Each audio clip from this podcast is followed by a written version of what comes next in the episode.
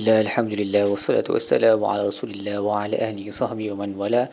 InsyaAllah dalam episod kali ini kita akan menyambung tadabur bagi muka surat 581 Surah Al-Mursalat ayat 20 sehingga ayat 50 Baik, um, ayat ni 20 Allah mengingatkan manusia tentang hakikat ciptaannya daripada air mani yang hina. Alam nakhluqum mimma immahin faja'alnahu fi qararin makin kemudian dia duduk di satu uh, tempat yang kukuh ni merujuk kepada rahim ibu ila qadarin ma'lum sampailah ke satu tempoh yang telah ditentukan.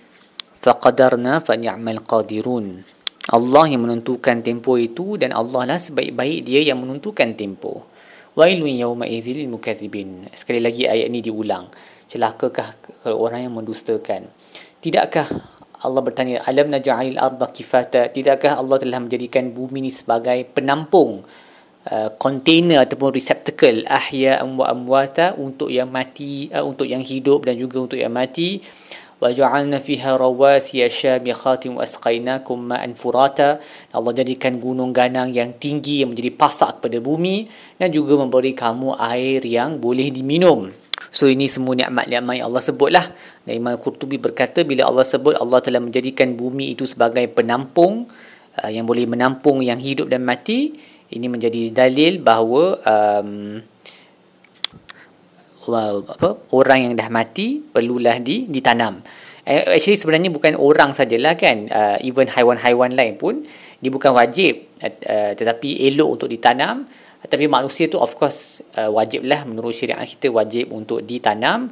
Um, dan juga waktu dia hidup benda-benda yang gugur daripada manusia pun uh, elok untuk ditanam. Dia sunnah dia bukan wajib tapi dia dia, dia sunnah. So kuku rambut dan sebagainya uh, elok untuk ditanam juga. Sebab Allah cipta bumi untuk tujuan itu.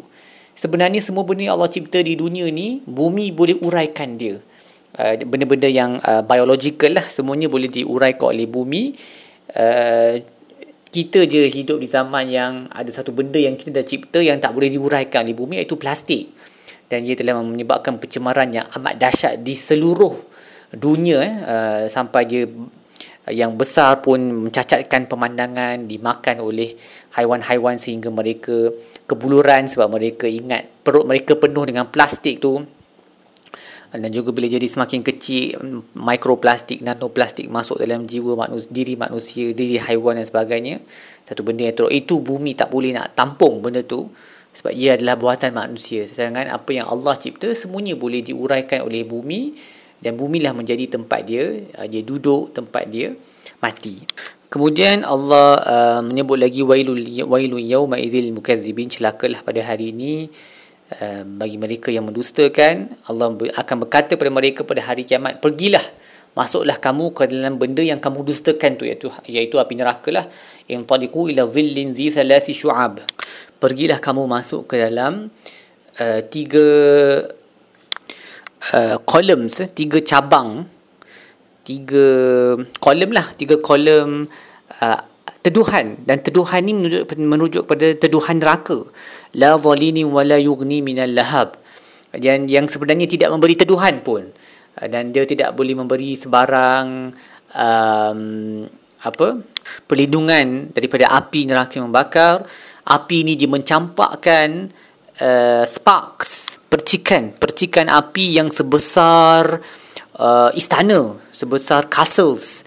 Dan um, yang kadang-kadang kelihatan seperti unta-unta yang berwarna kuning. Ni semua di description tentang uh, percikan api tu. Dan, dan Imam Sa'adi berkata ini menjadi dalil bahawa neraka tu gelap sebab dia penuh dengan asap hitam tebal dan kadang-kadang nampak macam kuning-kuning sikit tanda tanda api tu. Uh, but everything is black in colour okay, very very hot and very dark. Yang menambahkan lagi kita punya Uh, kesengsaraan di dalamnya. Billah semoga Allah selamatkan kita daripada kesengsaraan tersebut. Kemudian Allah sebut lagi bahawa pada hari itu mereka tidak akan dibenarkan untuk bercakap dan mereka tidak akan diizin untuk memberi sebarang alasan.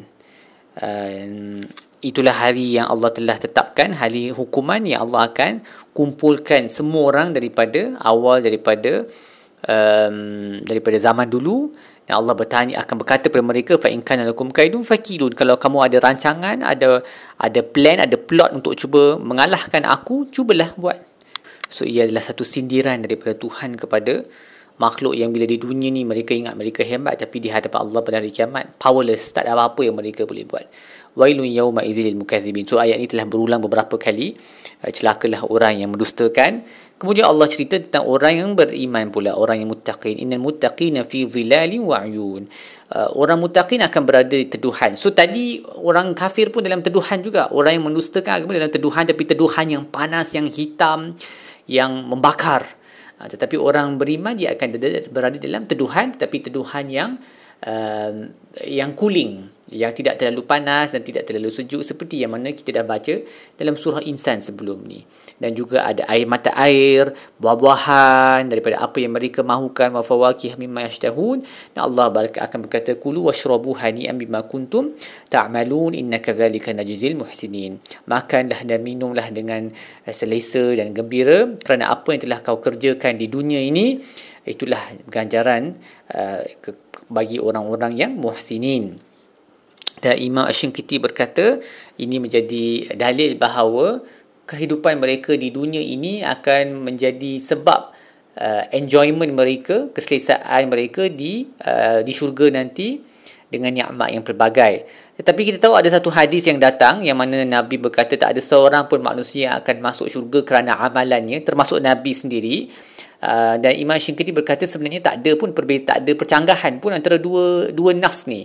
Iaitu semua orang yang masuk syurga, dia masuk syurga kerana rahmat Allah, kerana fadilat daripada Allah.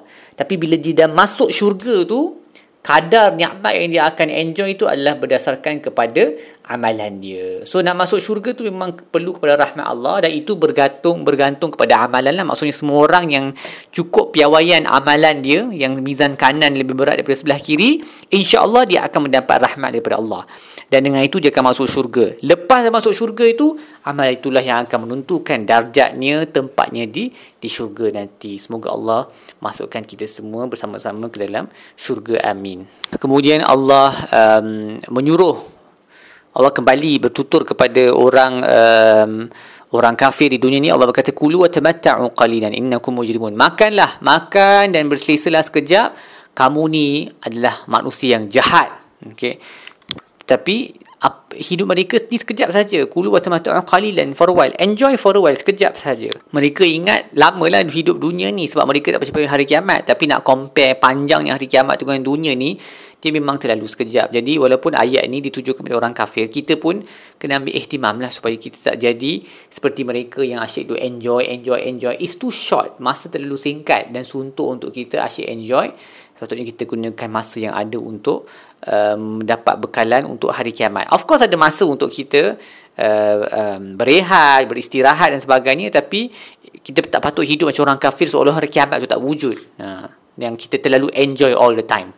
Kemudian Allah berkata wa idza qila lahum irka'u la yarka'un bila disuruh pada mereka untuk rukuk mereka tak rukuk maksudnya bila disuruh pada mereka untuk salat untuk tunduk kepada Allah mereka tak nak Fawailu yawma idil mukazibin celakalah orang yang mendustakan. Fabi ayyi hadithin ba'dahu yu'minun. Maka dengan dengan percakapan apa dengan uh, kisah apa dengan kalam jenis apa yang mereka akan beriman selepas Quran ini. Kalau mereka tak beriman dengan Quran dah tak ada benda lain lah lah dalam dunia ni yang akan uh, mereka akan percaya. The, the best of speech the most convincing Quran adalah kalam Tuhan yang paling jelas uh, paling uh, paling kuat kesannya kepada rohani kita uh, paling masuk akal paling logik paling cantik pun mereka tak percaya. Maka tak ada apa-apa dah selepas itu yang akan boleh mereka akan percaya. Nothing else after that will will benefit them so dia dia kita zaman kita pun ramai orang yang macam ni kan. Dia kata oh the proof of the Quran not enough. I'm not convinced. Kononnya aku tak cukup. Aku tak rasa bukti-bukti dalam Quran tu cukup. Tak cukup tu dia nak apa lagi sebenarnya? Sebab sebenarnya orang-orang yang sebut macam ni dia dua benda je. Dia either macam Al-Walid Al-Mughirah yang kita dah tengok dalam surah Mudathir. Dia dia memang convince sebenarnya dalam hati dia dia tahu bahawa Quran adalah memang uh, kalam Tuhan tapi sebab ego dia tak nak terima Quran tu. Yang kedua, dia memang pemalas. Dia memang daripada awal lagi dia dah decide dia tak nak uh, tak nak mengikut siapa-siapa punya arahan dia nak enjoy enjoy enjoy this life sebab kalau dia jadi muslim kalau dia ikut arahan Allah dengan uh, apa agama ni kan ada banyak restriction. Dia banyak benda-benda yang kita tak boleh buat. Dan semua tu sebenarnya untuk kebaikan kita. Tapi full enjoyment tak ada dekat dunia ni. Dia hanya dekat akhirat saja. Tapi sebab dia tak nak hidup macam tu Uh, dia tak study pun Quran. Dia tak study dia mungkin baca sikit-sikit. Dia kata I'm not convinced. Uh sedangkan ilmunya dia jahil. Dia jahil tentang al-Quran ni tapi dia berani untuk kata oh aku aku rasa bukti-bukti dalam Quran tak cukup kuat. Sedangkan dia sebenarnya yang tak nak take the trouble untuk belajar bahasa Arab elok-elok study Quran elok-elok um, dan tadabbur ayat-ayatnya sebab dia memang dah decide daripada awal yang dia tak not interested. Uh, untuk tahu jadi dia guna alasan yang mudah oh the the Quran is not apa is not convincing. So kalau Quran tu nak convincing fa bi ayyi hadisin ba'dahu yu'minun. Jadi kamu akan beriman dengan apa lagi selepas Quran ni? Tak ada dah, tak ada. Okey. Dia cakap lah mungkin apa perbincangan uh, falsafah lagi menarik dan sebagainya. All of this is nonsense. Okey, semua ni adalah merepek sebab perbincangan falsafah takkan boleh membawa manusia kepada hidayah. Sebab tu semua ahli falsafah ada kebenaran-kebenaran mereka sendiri, tak pernah mereka bersatu atas kebenaran yang sama. Uh, so nak ikut siapa lagi ni? Uh, The the ultimate truth is the Quran. If you don't believe in the Quran, then you will not believe in anything that benefits you after that. Dan semoga kita terjauhi lah terjauh daripada sifat yang eh, yang yang celaka ini. Baik setakat itu sahaja terburuk kita bagi muka surat ini. InsyaAllah kita akan sambung dengan episod-episod seterusnya. Sallallahu alaihi wa sallam Muhammad wa sallam. Alhamdulillah wa alamin.